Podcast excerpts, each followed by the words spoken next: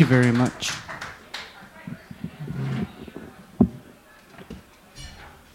Well, I, I normally don't do this, but I kind of want to start with a musical question. Okay. How do, how do you learn a song like that? I mean, do you do it piece by piece, or do you have it in your head and kind of feel it out? Because it's kind of, you know, it's a complicated instrumental piece. So I'm just curious. That's a good question. Um, it's a good question for me because I can tell you exactly how I learned it. I had a feeling. I uh, I was asked uh, years and years ago before I really started playing the banjo seriously. It was just sat around in my room. Um, I had played it a bit with a few other people, and uh, eventually, a few years later, somebody asked me to play at their wedding. And uh, you know, like a few months before, I realized like there's gonna be a lot of people there. Like this isn't like an open mic, you know, because I really like the, the majority of my career has either been bars or open mics, you know, and uh, I I came to this shocking realization like I got to learn all this music, and I I I can't read music, not not at any speed fast enough for a human to learn, you know, in, in like a regular amount of time so but I, what i did i had an ear because I, since i can't read music i i had to learn everything by ear. And so i recorded i'm an engineer as well. And uh, and i recorded the song into pro tools or I, maybe i shouldn't say that. I recorded the song into the program that i use you know when i'm making doing audio and I, I would listen to little parts of the song to the point where I would go like, okay, that's enough. Like I can't remember any more than those, you know, 24 notes. And I'd just loop it over and over and over again. And I'd sit there and I'd, you know, you know, faster and faster with it, you know, trying to figure it out. And I worked my way through little four measure chunks of that song for about a month until it had sunk in. You know, I've gotten a little smarter about it more recently, but you know, but it was it was a task. You ever think it'd be easier to just learn me- how to read music? You know, and, and, and I got to a point. I got to a point where I thought that. You know, I thought to myself, like, no, wait a minute, this is this is stupid. Like, music, professional musicians walk into a studio, they give you a lead sheet and some sheet music, and you read it, and then you know, bam, you go home. So this, I've, I've got to learn how to do this, and so I started to do it. And I gave it, I, you know, Dan, I, I gave it, a, I gave it the college try for a good year. I really did. I really tried to stick with it. I bought a program. Uh-huh. I transcribed little sections of banjo music that I knew, you know, and, and that lasted about a year. And then I bought a house and I had a kid, and and it, so I've just gone back. I've really just gone back to learning things by ear. Have not learned a song like that in a while. At least not in the last six months. Uh, well, how has it affected your your playing? Being a, a young father, do you play a less? Are you playing more focused when you play? How does that affect things? My wife and I talk about this. My wife Lisa and I talk about this a lot um, because she's a, uh, by nature, she's a painter. It's not what she does for a living, but that's what she does when she's not working. And uh, I think, you know, you try to prepare yourself, and what it for me anyway, I can't speak to everybody, but for me, it's really come down to I do, I work less, but when I work, I work way more focused because it's like, okay, I have an hour to do this. I know Riley, my daughter, will be asleep for an hour. I have an hour to do this, you know, and so you work furiously for an hour and then chip, shut the door and, and you're back to being a dad for a while, you know, and and so I think I think I miss the time. I miss the, the time to be able to say, I'll do it later. I'm gonna do it now. I'll do it tomorrow. But I think I get things done quicker these days because because of that. She's like she's like my sand timer, you know, for tasks. Yeah. So Um, so before, I mean, like, so before you did the stuff like uh, that Bela Fleck's song, what sort of music were you playing? So, you know, like I watched the Beverly Hillbillies. I was aware of the, you know, on reruns and stuff. I I was aware of the banjo. It was a thing that I've heard and you know didn't have a problem with for most of my life. And then right at the end of high school, um, I got a little more interested in it and just happened to get like a free banjo from this guy who lived in my neighborhood who was the father of a friend you know and we, i was at a graduation party and he was like you know oh i got a banjo you want it? You know and he gave me it was like somebody once i showed it to somebody once and they described it as like it was the 1965 walmart version sort of of a banjo you could buy. It was mostly plastic mm-hmm. you know and so i I, I used that for a long time, and as a being a guitar player first, I mostly just kind of played the guitar on it for a while, and I played with some other people, and then I I ran into the Punch Brothers. Somebody showed me the Punch Brothers, and um, Noam Pikelny, the banjo player, uh, was playing the banjo in a way that I, I'd never heard anyone play the banjo. He had taken stuff that you know Bela Fleck had done, and and all these other people had done, but he he added he's got a certain swing or like swagger to the way he plays.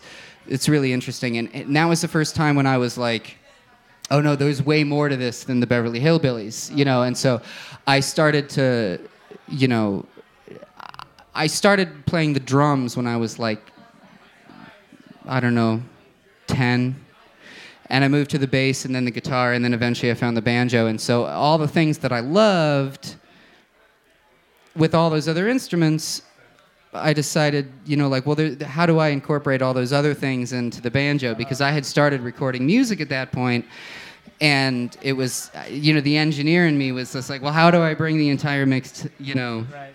and so I, I started um, to screw around with looping pedals and some other things and taking you know like say like you know percussive elements of the banjo which banjo is essentially just a really small snare drum with a neck on it you know so you can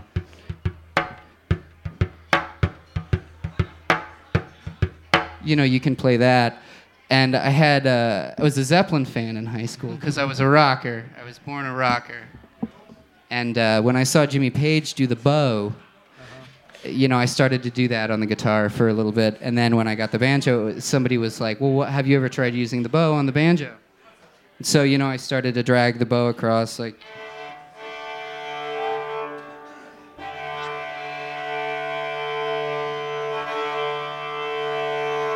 And then as I got more like you know like pedals and stuff, you know, I added, I ended up adding this octave pedal down here, which gave it a little more, uh, a little more you know chest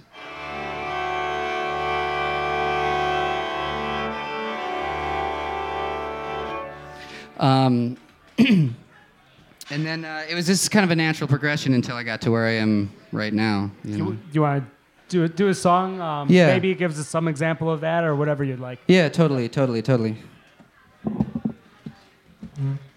So I actually have this one. This one's uh, pre pre looped, which is good for me because making loop li- making loops live can be nerve wracking sometimes.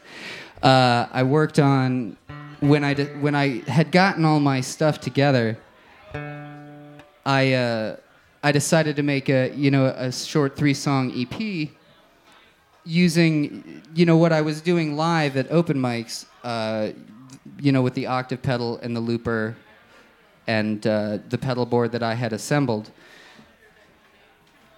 And so, and I wanted to make everything on the record just come from the banjo. All the percussion, everything emanates from this one instrument that I play. And so, uh, this is one of the songs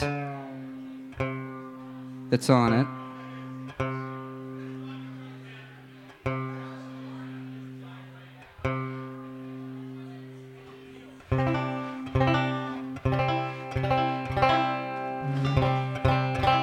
This is uh, funny enough. It's th- when I recorded this song, I thought it was the weakest song on the record, and it ended up being the song. Whether or not it's the weakest song on the record, I don't know. No one's told me, but uh, it's the one I love playing the most. Um, a little while ago, the other thing I can say about the song, a little while ago, um, uh, at this open mic at the Grafton on Wednesdays, the uh, the Anything Goes open mic, that I had inherited from Mike Hobbs, who used to run it, um, and I don't know who ran it before that. But uh, a guy uh, came in one day named uh, Ian, and uh, I ended up over the course of a, about a year becoming a good friend with him and uh, creating this musical project called All's Well. And it's a lot of like, I mean, today I guess you'd call it world music. I've never liked that distinction because, I mean, all music is world music, you know. All music has some cult, some kind of culture behind it, right? But uh, anyway, he uh, he liked that I could play m- more Indian influenced stuff on the banjo, like that Bela Fleck tune I just played. And uh, we ended up playing together, and his playing with him ended up, you know, shaping my shaped my style a little bit more away from sort of traditional banjo and singer songwriter kind of stuff uh, to stuff that was a little more you know it, it, wasn't about how many notes you were playing it was about the mood you were creating. Um, and so this song is called dear jane and it's on uh, my first ep called speak to me. And i'll tell you how you can find it later. This is sort of a this is a Dear John letter reversed.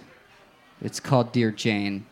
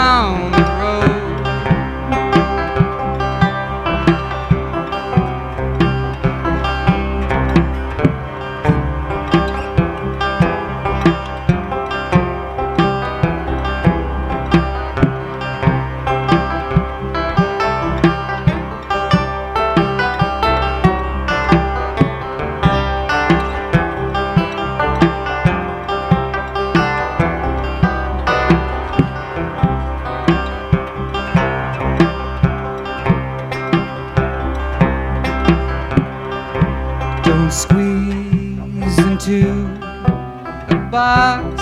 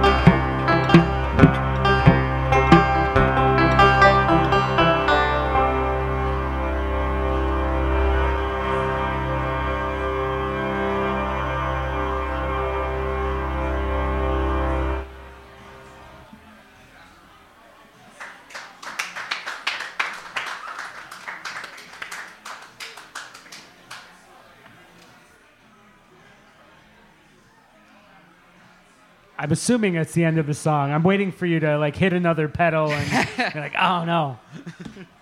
There is sometimes there is sometimes when I get to the end of the song and I've gotten so carried away with playing the song I've been like, did I not hit any of those pedals during the song?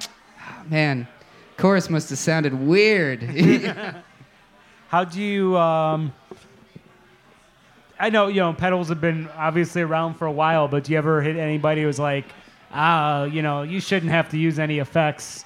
You, you kind of Well, deal. How do you I- deal with someone who might have a more conservative take on things? so uh, uh, when I was when I was like I said before when I was like uh, first starting to really pay attention to you know like my practice and what I was doing with the banjo and I was listening to uh, a lot of the Punch Brothers and in particular listening for Noam Pikelny. Um, I would watch videos on YouTube, obviously, right? And uh, you'd read comments, you know, and like the, I mean, compared to what I'm doing with this, he's still pretty traditional, even though he's a non-traditional banjo player. And you, just that the admonition people would, you know, just you know, blah blah blah, you know, like I don't know about you, but I like my banjo tone pure, you know, like that kind of stuff. And uh, and he's always defended what he's done, and and and I I just I've never for me, it's like, uh, you know, I don't,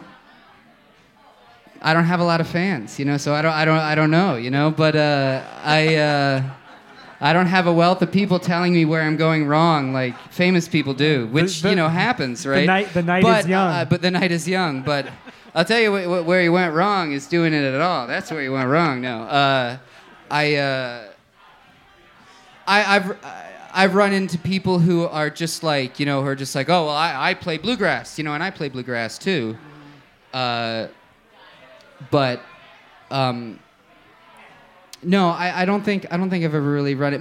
My pedal board is so monstrous looking and ridiculous that most of the time people don't even know I'm holding a banjo. They just look at the pedal board and they're just like oh my god look at that thing you know and and uh, Who is this madman? Right, and and then and then like later on, they're like, "Oh, hey, look, that's a banjo, cool," you know. So, but I that's the other thing. Like, I'm, I'm a, I grew up in like the, at least you know like you know in my more formative years when I was a bit younger. I came up in Chicago, like in like the, you know, in rock and roll in the rock scene, you know, and stuff. So I'm I'm playing. I was normally playing bars, or a place like the Double Door or something like that, and. uh and so those you know like if you walked in with something like this they'd just be like oh my god you know, like cool. Right. You know what I mean? So I don't, I don't, But why is there a banjo? I've never Right. played, I've never used this around a lot of like Yeah. heavy folk audiences. Um, the only time I've been in that situation, I've just been backing someone up on the banjo by itself, Yeah. you know, so I haven't come across it. But I'm, I'm sort of longing for a good fight, though. I'm waiting for the guy, I'm waiting for the guy or girl who'll, you know, be like, oh, I don't know about that, you know, because I have my, my whole litany of why I believe it's, you know, good. you Well, know. I, I know I've talked with you about it, you know, a little bit about kind of your feelings about sort of people who kind of like that's the traditional banjo playing and you know whether and I, I believe you said something like, well, at some point Bill Monroe wasn't traditional, and everybody Oh, at some right, point, right, you know, exactly. Yeah, I, um, you know, it's you have to keep moving forward with a genre. You have to, and I mean, it doesn't mean that you can't celebrate what made the genre great to begin with. But I've never been a, I've never been a big fan of clubs too much to, you know, like want to be with the people who are like, no, this is the way we do it, and that's it. You know, uh, but I think that comes from just having played so many different instruments, Right. you know, and I, I've played in I've played in metal bands. I've played the drums in metal bands. I've played you know the bass and rock bands and blues bands and stuff. And uh, when I finally got around to like sort of this is the first banjo that I feel like I like this is my instrument, this banjo, you know, and. Um, I think by that time I had just done so much with, you know, other small time bands and with myself and my own recording that it, I, didn't. I didn't think about it too much, you know. How how'd you end up settling on uh, banjo? I mean, you could obviously play a guitar with lots of effects. You could play other different instruments. What about the banjo? Kind of connects with you most. It's the only instrument that I could play fast on. I'm I'm a relatively I can play fast on the drums because I've been, I've been playing the drums since I was nine. So I'm I, I to this day I'd like to think that the banjo was the instrument I know the best, but the instrument I think I'm the most like I can sit down in any situation and, and at least play something to get me through the night are the drums, just because I'd been banging on things you know since I was nine years old. But um, I started to play it, and I, my dad, uh, I could say that my, my, I think what first turned me on about music was that my dad, my dad is an amateur guitar player, uh, plays uh, in his room, you know, after work, and I, I grew up listening to him play James Taylor. Uh, my, m- I have very early memories of hearing Sweet Baby James and Fire and Rain, and I just lay on his bed, you know, and, and daydream, you know, and. Um,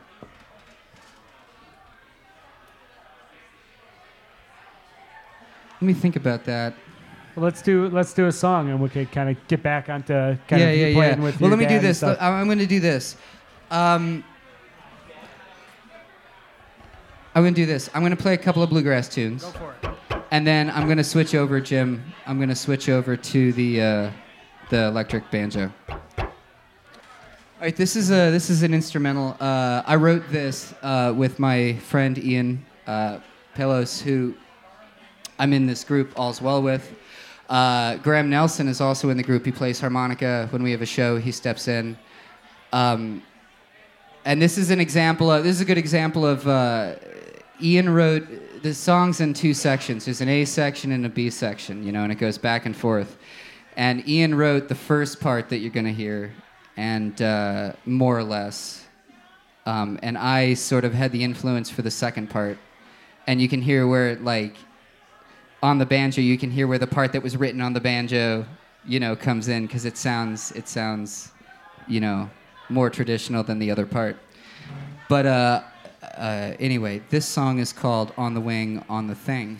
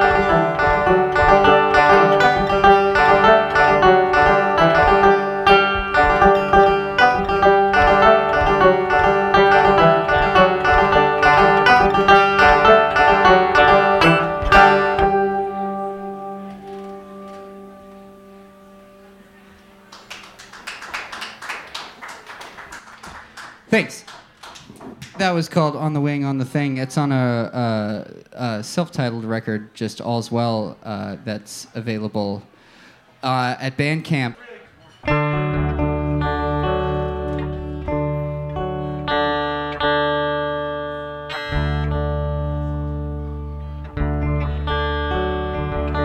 So um, this is a this is just a regular uh, electric guitar, and um, I've restrung it as a banjo. I've ha- I bought this guitar when I was 16, and uh, I actually over the years I've played it less and less and less and less because I really don't play electric guitar anymore unless I, I need it for a recording. Uh, but I restrung it as a banjo about a year ago, and I've been playing it more and more. And uh, it's just, it, you know, it has more sustain. You can't do that on a banjo. And uh, you know, it's a banjo. You know. You weren't you weren't tempted to add a sixth string on there? I'm, No, I'm- you know, I'm looking at it. it's- It's, a I- it's still and five I, string. I've, I've, I've, I, I toyed around. I, I toyed around with different configurations and and which which of the eyelets to skip, you know, because it's only got five strings now. But I've made a, for the radio listeners. I've made, I've made a little label on it that that says this is slash is not a banjo. It's It's a very beautiful it's- looking it's- guitar. I wrote this song. Uh, I wrote this song years ago, back back in college. Uh, it was originally called uh, "Rain Poem" because I wrote it.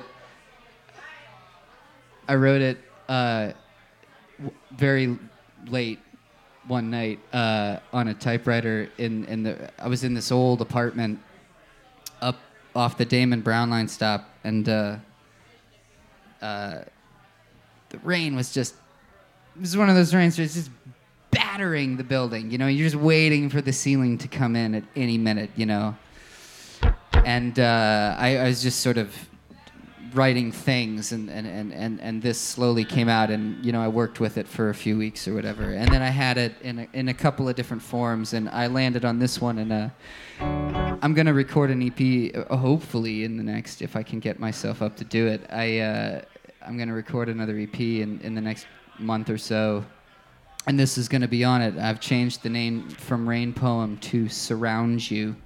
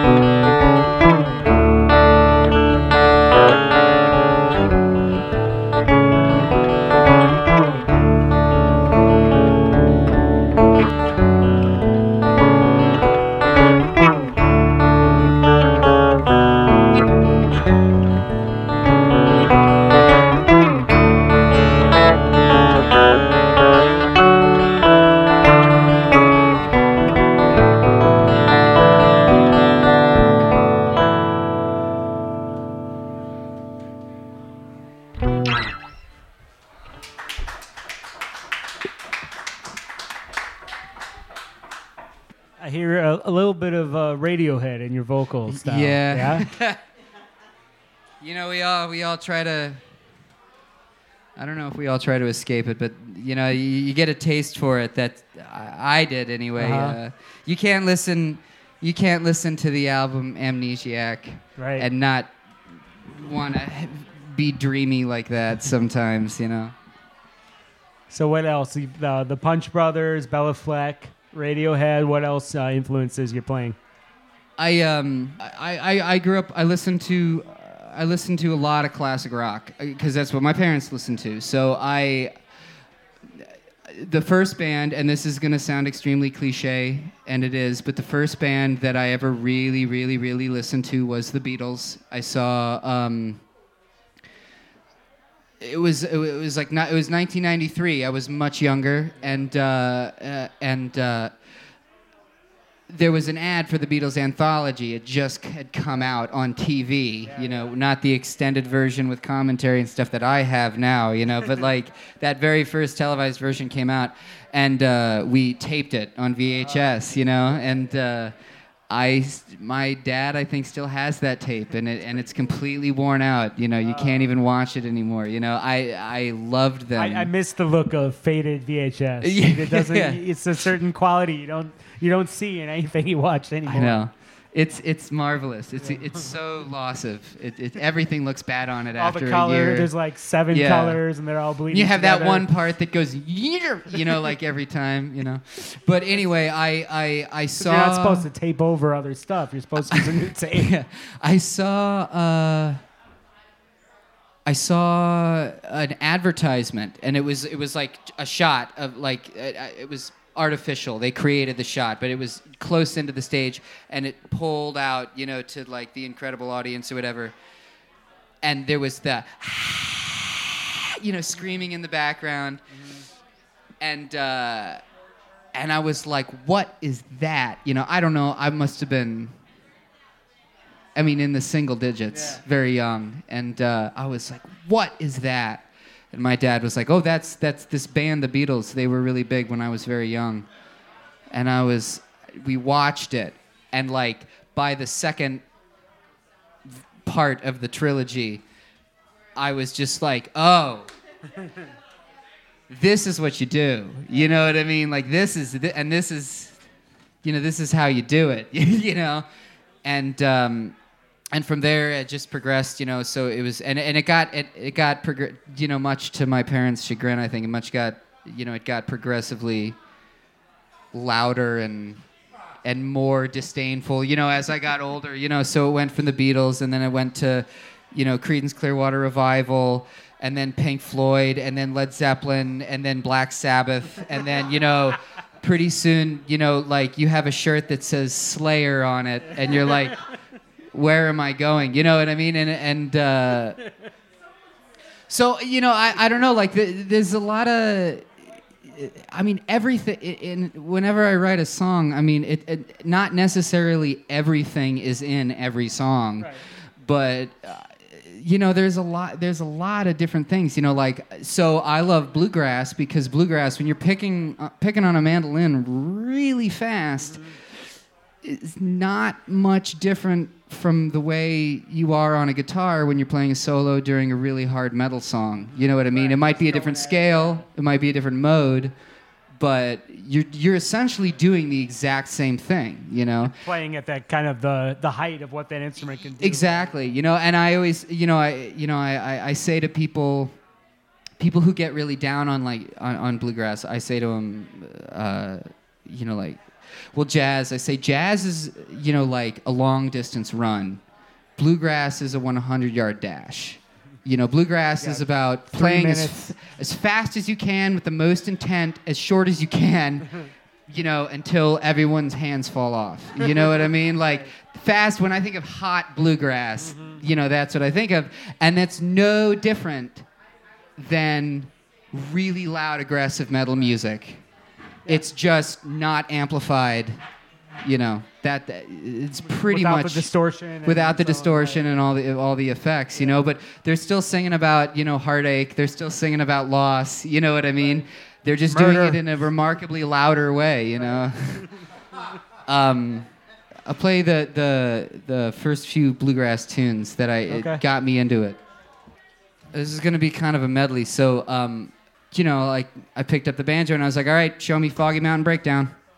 Give me Foggy Mountain. That's what I want to learn, you know, and and. Uh, and so I, I started. I turned to the. I got the uh, the Earl Scruggs, you know, the great canonized Earl Scruggs bluegrass songbook, you know, and I turned right to Foggy Mountain Breakdown. It was just like I'm learning this song, and uh, from there I learned a couple other ones. And so I'm gonna I'm gonna attempt to play.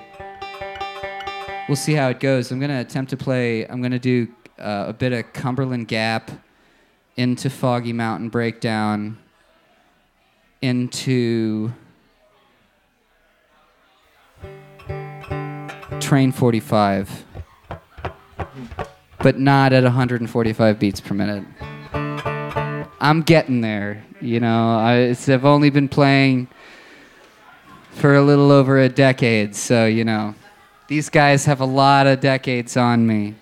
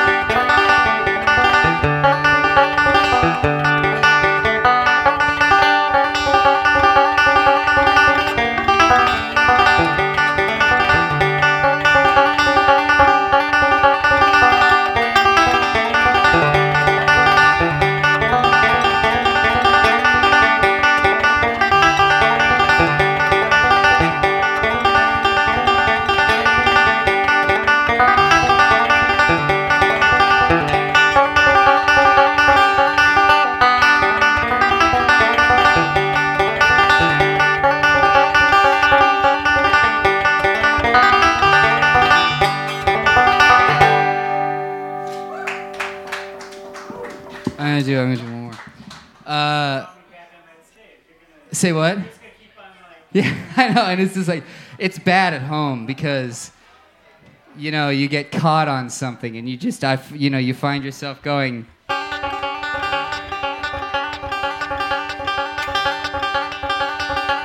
You know, and then eventually you hear.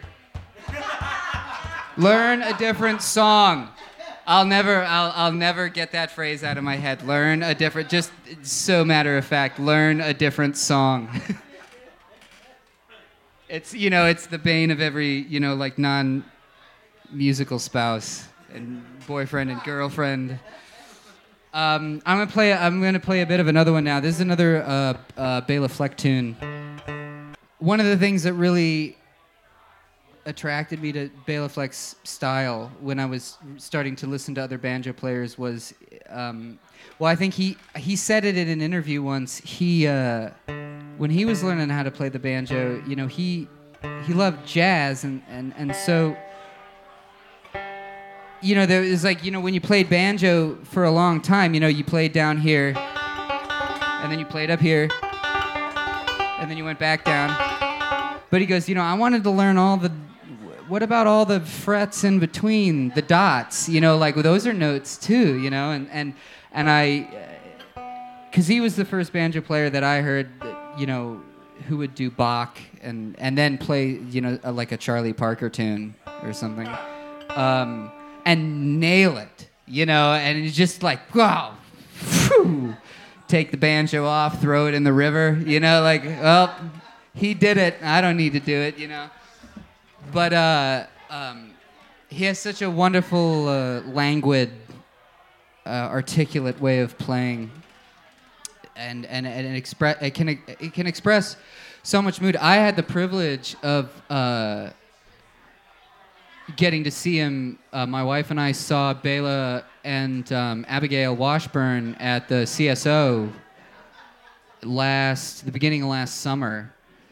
And I mean, like, just you know, he was playing like a, a small piccolo banjo. A tiny little little banjo, right? And you know, like I was weeping. You know, it, you know, is, the man conveys so much emotion on this little five-stringed instrument. And so uh, this is a tune that he. Uh, I think it's one of his like. It, I think it's become like one of his good.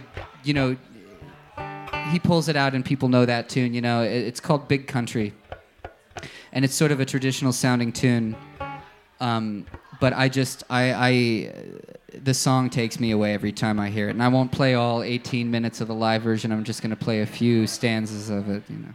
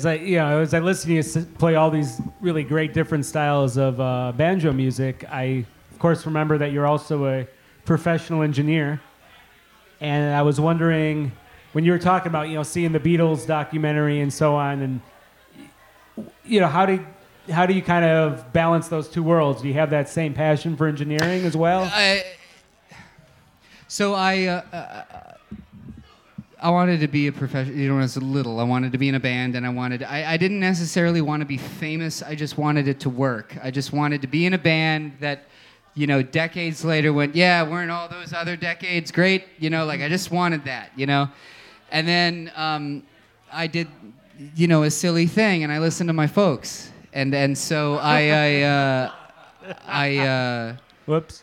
I went to uh, I went to college. I got a, a, a, a respectful job as an engineer, you know. And I think they, they sort of like gritted their teeth, like, okay, well, at least we know that people get paid to do this, you know, Is that- kind of a is thing. that the best you can do for Is a this serious well? job, if this son? is what he really wants to do, you know.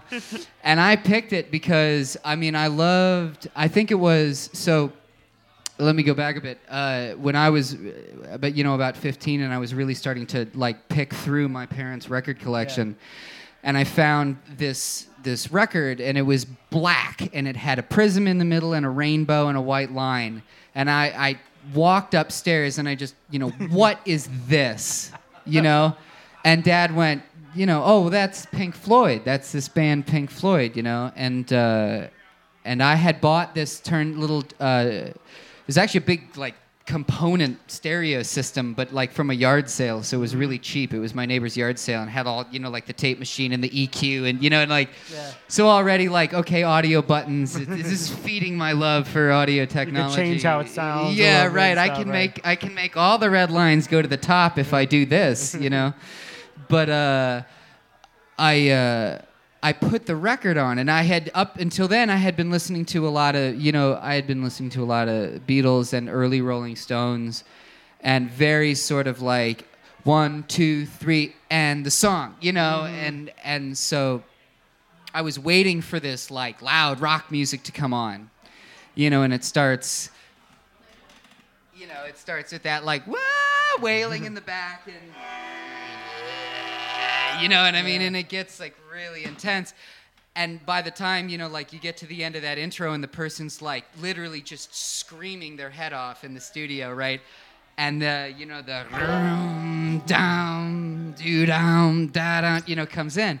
And I was just like, what is this? Another time, like, what is this? Uh. You know, and so I, you know, I read about it. I got books about Pink Floyd, and then I, you know, I, that's where I really started to learn about, like, oh, there's this whole other league of people who work inside this building, and the musicians come in and go, we want to sound like we're standing on the top of a mountain or whatever, and these guys, these folks figure out how to do that with all this stuff, you know. And I just loved the cables and the buttons and the lights. You know, I was a little boy, you know what I mean? It was cool. great, you know. And so I had this sort of mutual love, the idea that I could record, I could like, I had this little like tape deck with a mic on it, you know, and I would record into it, you know, and just uh-huh. you'd listen back to yourself for the first time, you know. And it was just like, oh my God, like this is like I just did it, you know, and and so that's where it started. Where you know, whenever I was playing music, the idea that I, we, we could be getting this down for posterity was also there too, you know. And so by the time that it came to to pick a career, uh, I picked that one, you know. And and and I, I did that for you know I graduated college in 2007. And uh, I did it all through college, and, and technically before, just very you know small, minute versions of it, and uh, and and it was it was it was good. I liked it, but it wasn't actually making the music. And so when when my wife and I decided to have a baby, uh, and it became very apparent in the you know the way we earn money and stuff like that I should be the one that stays home. Um, now not having to look for work and as a freelancer it's a different kind you know my, my wife knows where she goes every day Right. she knows when her paycheck shows up you know Right, it's gonna. It's, And so- to it. Yeah. uh, you know like not having to be sort of panic stricken every day hustling and so on. hustling or whatever, you know, just trying to make ends meet. It's it, I sort of over the past six months, I've realized like you know like oh my god, you know like this all this whole like. I really should have been doing this the entire time, you know what I mean? And I'm old enough now to Yeah, know that. you know, I'm right? too I'm too old to not to lie to myself, uh, you know, anymore. And You know, you're I should "Ah, really do it'll this. just come together or whatever. Right, that sort of exactly. It's not just going to come together, and I don't think it ever really will come together.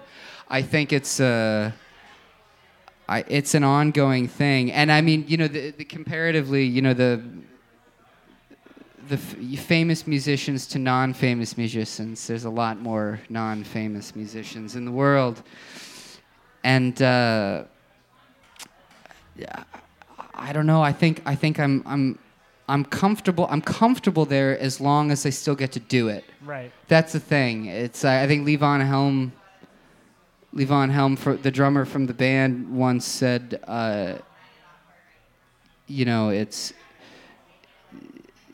music ha- has has a, has a, he- a healing power, you know, and he tries to play a little every day, you know, and that and that's what you that's what you have to do. You know, you have to you know even after you've had a hard day with a kid Right. or at work or whatever, you know, you gotta do whatever you have to do to drag yourself into that other room and tune your instrument up and and and go through the mo- and you know the the first 15 minutes you're just going to go through the motions you're just going Uh-huh. to do stuff that and you aren't even going to listen to yourself but if you can get past that you know and Uh-huh.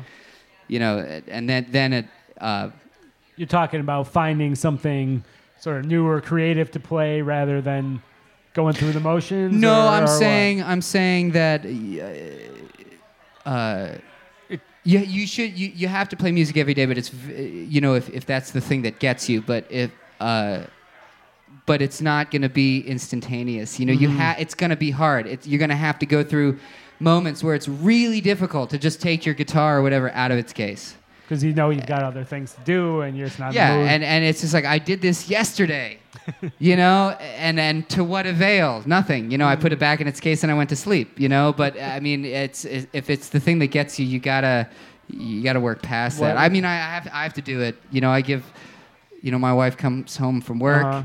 i hand her the kid you know? And i, I had him i had her all day and uh, and I you know I, I managed to eke out I, I managed to eke out like about an hour but uh, you know after my wife and and Riley go to sleep Uh-huh. and before I start to get too tired to be useful on the instrument you know and you gotta you can drag yourself there it can be very good for you in the long run you know What's the the longest you've gone without playing? when when Lisa was having the baby Yeah. those those two and a half days Oh, were wow. real arduous. Probably more so for Lisa.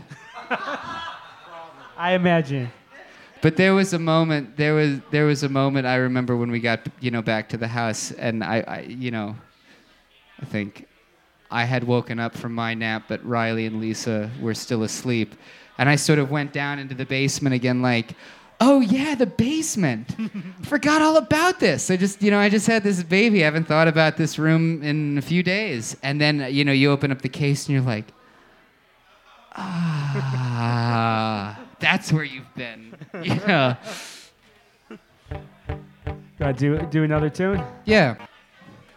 I wrote this song. Um, you know, a- a- again, you know, when you're a musician, you just end up playing with everybody. You know, doesn't matter who. If someone you know wants to play, you, you sort of just end up playing. If you know whether you're in a band or between bands.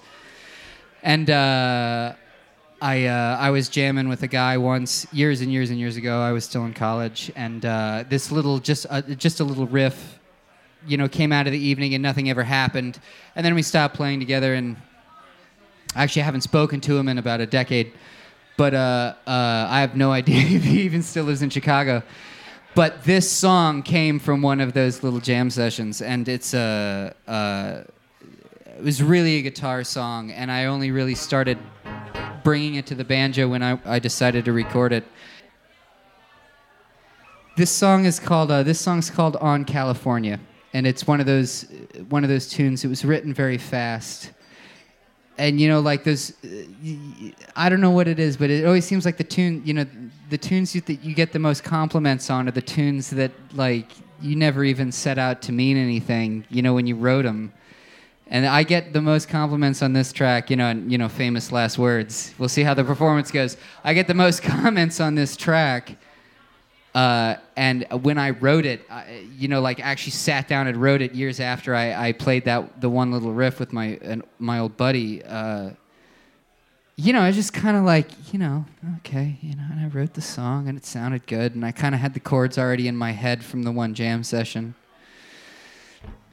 And so now it's interesting because like people tell me this stuff about this this song, and now I like I I, ha- I go back to listen to myself to go what am I saying? You know why do my friends tell me play that one song again? I don't know any of the other ones, just but play that one song again. You know. Mm-hmm. So anyway, this song's called On California.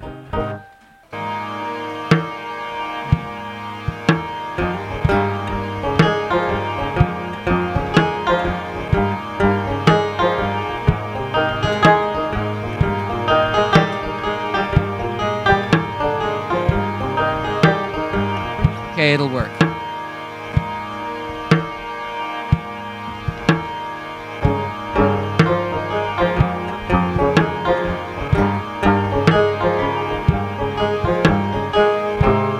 Maybe someday you fall in with me, yeah. but not today, dear, and that's the way it's gotta be. Maybe someday in California, yeah, but not today, dear, and that's the way it's gotta stay.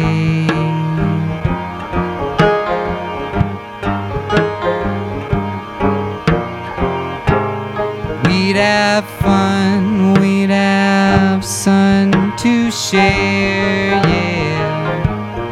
It would clear all my clouds from here. Maybe someday in California, yeah. Rest my bones, babe, by that big old bay.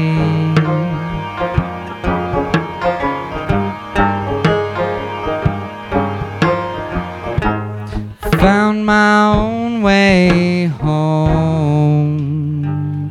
All my bets have grown. Laying my bed, it's made out of stone.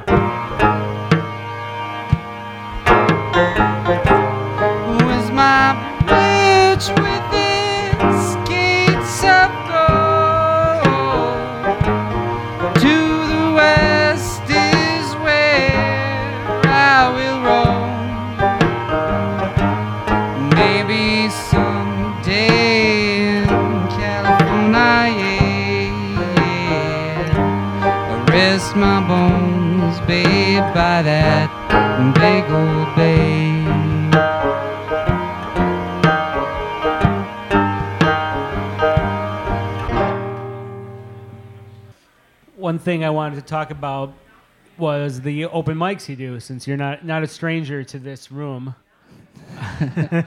not only with the engineering on the live at the Grafton, but also the open mics. And it's it sounds like for you, jamming with people is an important part of what you do, playing with others. Um, I don't know. What does that give you as a musician to host an open mic? First of all, I will say that I, I, I have dreams in this room. Like when I dream at night, like a lot of them take place in this very room.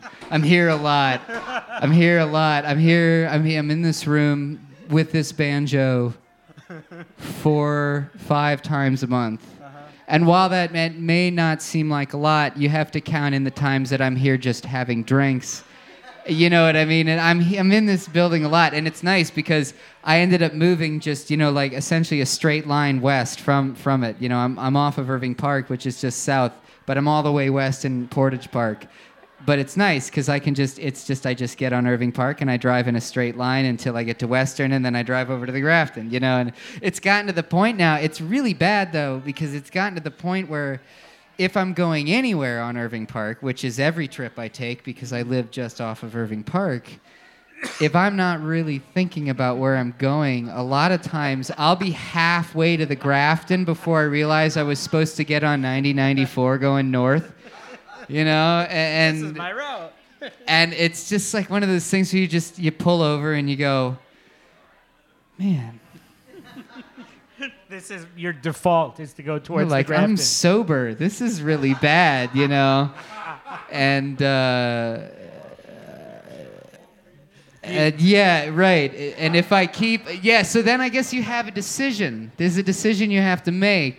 Should I continue to be sober and get on 9094 and go see my relatives, or should I just? I mean, I'm already.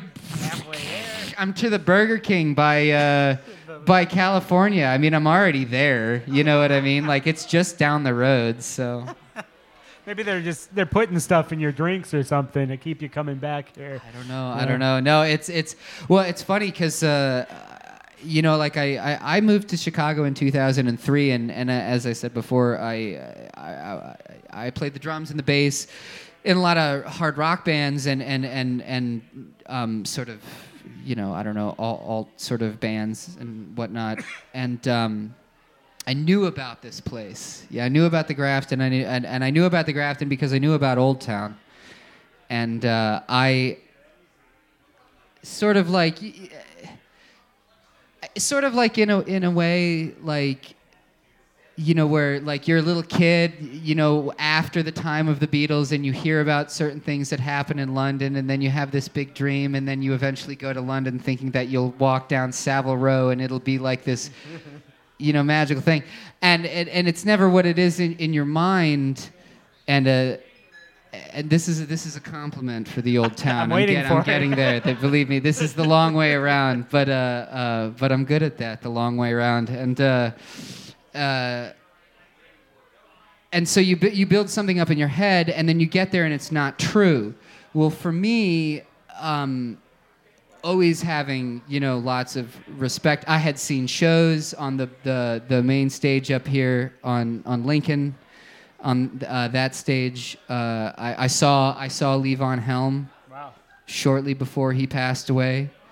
Uh, that was a lifetime joy for me as a drummer, and uh, and I had been around it, but I was always too terrified to go there because I mean it was the Old Town School. Its its fame precedes itself, you know, sort of when people talk about it, and so I expected in you know because we all tell ourselves stories. I expected to. Uh, you know, walk in and be surrounded and, and, and, and feel very uh, inferior to all these really amazing musicians who were playing, you know, even though it wasn't necessarily music that was way more complicated, but it was music that had a much more, you know, sort of hallowed history, you know, and. Uh, and I was just very nervous to walk into the building, you know, and then, you know, like an idiot, you know, for years since 2003, you know, you don't do it. And then, you know, a few years ago, it was like, oh, I heard there was an open mic up there, you know, so I'll go check that out. And now I run it. So no, but I walked in. I walked. It seems like the most of the stories around like this area kind of right. end up like that. And yeah. so, yeah, it, there, there, there's you, there's an orbit, you know, an attractive gravitational force in, in this area. No, but I walked in and it was it was it was. uh, I think I'd come to Mark Dvorak's Open Jam. That was the first thing that I ever did. I'm getting that name right, right? It's it's the Open Jam, and uh, uh, I, again, I didn't bring my banjo. Just bought a beer, sloped to the back, just sweating through my boots. You know, thinking that it was just going to be, you know, versions of, you know, the most famous musicians all wailing, you know, the, you know. And I got there and I realized, oh no, it's just a bunch of regular people who are all musicians who are just like me, who are trying to, you know, make it work. And uh, and it was kind of like. God, I should have done this a decade ago. this is fantastic, you know? And so it's funny because I, um, and I'm, you know, I could be, you know, prematurely digging some sort of grave for myself by saying this if you choose to leave it in the, the thing. But, like, uh, uh, you know, rock audiences are hard. You know, you walk into a bar, they all walk up to the front of the stage if you're lucky enough, and they stand there and they look at you like, all right, give it to me, you know, and you stand and you deliver. Right. And if you don't completely blow them over, you know, it's like, eh, Yeah, it's okay, you know. everything. And then and then they're gone, you know, like, and that's that's sort of the the feel of you know like rock and roll and and and and uh, just my experience with it in this in Chicago and. Uh, and there's nothing wrong with that. I think there, a little bit of that in rock and roll is good. It keeps the rock tough, which is a good thing, you know. But you know, you grow wary that af- wary of that after a while, and you just want to talk to, s- you know, and and uh, it was just nice because even though I wasn't necessarily a folky or someone who loved uh, and and was a folk artist, you know, who labeled myself as that, uh, I remember, you know, I loved later folk that you know like through you know James Taylor and Neil Young and sort of second and third comings of of, of this kind of style. I had found out about it through them and. Um, I remember just you know being like, God, these people are just so much more open, you know, and like, yeah, I want to sit around in a circle and share tunes and drink all that beer. Yeah, that sounds like a great idea. That sounds like a fantastic idea. And I realize now that as I as I get older, you know, it's definitely like you know that's where you know I'm headed. You know. Uh, there's a great quote, I think, and I don't want to, I don't, and if I get this wrong, if anyone hears this podcast and is like, that's wrong, call in and, and, and correct me, but I'm pretty Call sure. in five five five more folk. yeah. Count those letters, Dan. Count those letters in that number. Well, Uh, the area code's I think five it's five. I think it's a I think it's a a Jon Langford quote. They asked him, you know, like what happens to what happens to punkers when they get older? And he said, "Punkers don't get older, son. They just go country." and I love that. You know, I love I love that mentality. You know. Um, but anyway, Yeah, man. Let's let's do one more song. Yeah. And uh, so people want to check out your most recent project, which is not called Gunnar Jebsen, but Right. So I uh, I have a like a love of like I, I guess they're like like a band box. Now, if you look up band box, there's a couple of different definitions, and one of them is you know the a box that you put you know the bands that go around hats you know, and and stuff. But like when I think of a band box, I think of a little wooden structure that's got little like toy soldier esque, almost people sort of that move to the music, you know. And uh, I have a, um, I don't know, the, the the image of that is something that I really love. And so as uh, over the years, as I'm slowly sort of cultivating like what it is I do, you know, I I think I like that image, you know, and because, and then it lent itself, you know, I am sort of a one man band in the way that I use this looper and I have a couple of other pedals that I take the banjo to a different place than it, it traditionally is in. You know, so this, this whole band is contained in this box that's, you know, in front of me, you know, but then I, you know, sort of bust out of the, you know I, in my head i bust out of the box. You know it's crazy enough it gets crazy enough that the box breaks and splinters wood everywhere you know and so that's where i got the band box buster. And so i have this ep that uh, all of the and it's i'm doing a much more stripped down version of it tonight it's you know it's you know there's lots of bow work on it and, and the, the percussion is uh, you know it's one of those things where you can listen to it quiet but if you crank it up in your car it'll still play good you know i tried to give it enough oomph you know behind it maybe and you'll find yourself driving to the Grafton, whether you want to or not. yeah, and if you put it on, you will just end up here, you know. Um, but uh, so anyway, so I have this. It's this three song EP. It's on. It's on Bandcamp. So if you go to if you go to uh, Bandcamp dot bandboxbuster and that's B A N D B O X B U S T E R bandboxbuster.com bandcamp dot bandboxbuster.com so many bees so many bees it's rough. It's rough. Uh, uh, that there is where the uh, album is found. And then i also have this one um, uh, this group all's well that i jam with. Uh, we have uh, an ep it's sort of an album's length worth of material even though there's only five songs on it.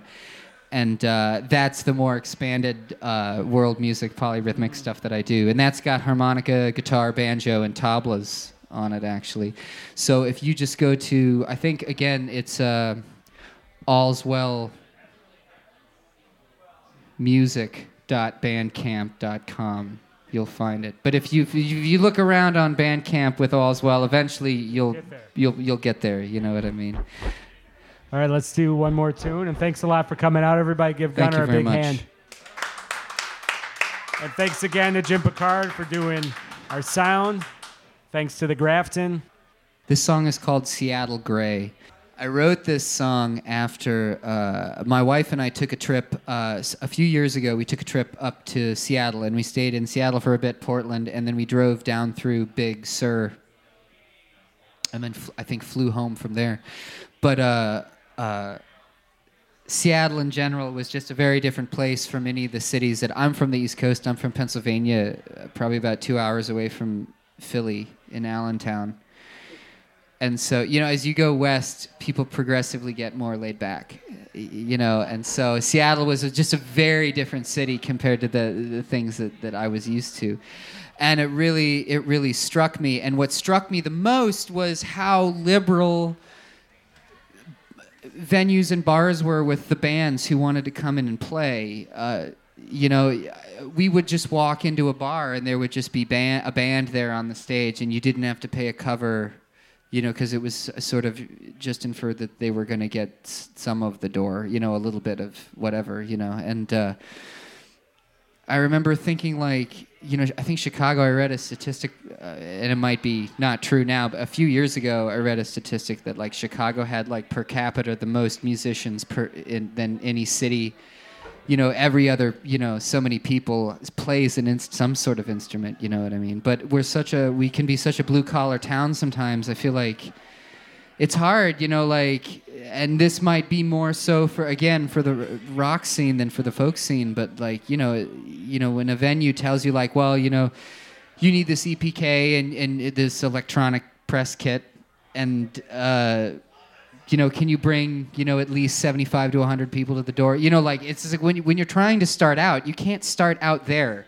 You know what I mean? You need, and so. Um, I think it's it's it's a little bit harder in this town to just walk into a place and be like, you know, y'all need a musician this Friday or something. You, you know what I mean? It's just a little tougher. There are places that you can do that. You know, um, I still have yet to find them, but then again, I don't know. I'm a good procrastinator. Um, but anyway, uh, I I came back and some months later, I, I this I, this song came out and. Um, it's called Seattle Gray.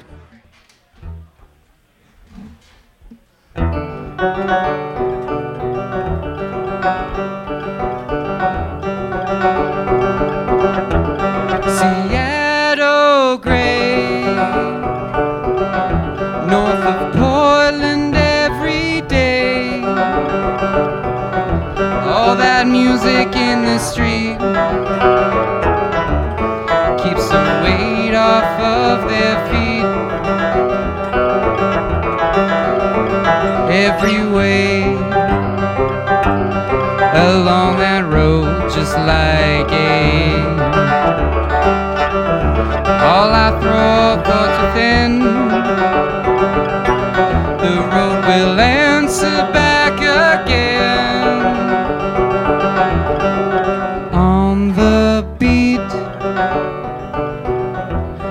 There's motion in the street.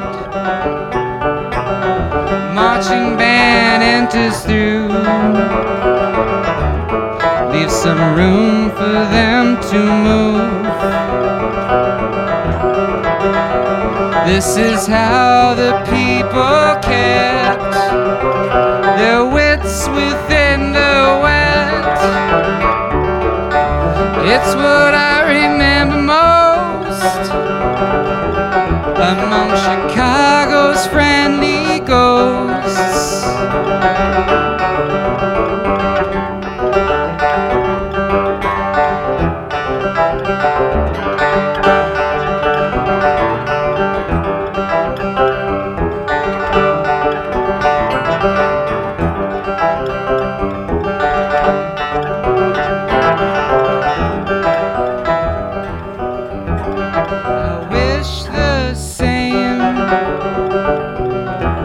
For Chicago every day. On that board like a hall, I throw my thoughts against the wall. All in time the go-arounds get left behind. Still I sit and listen for. Sounding from the board.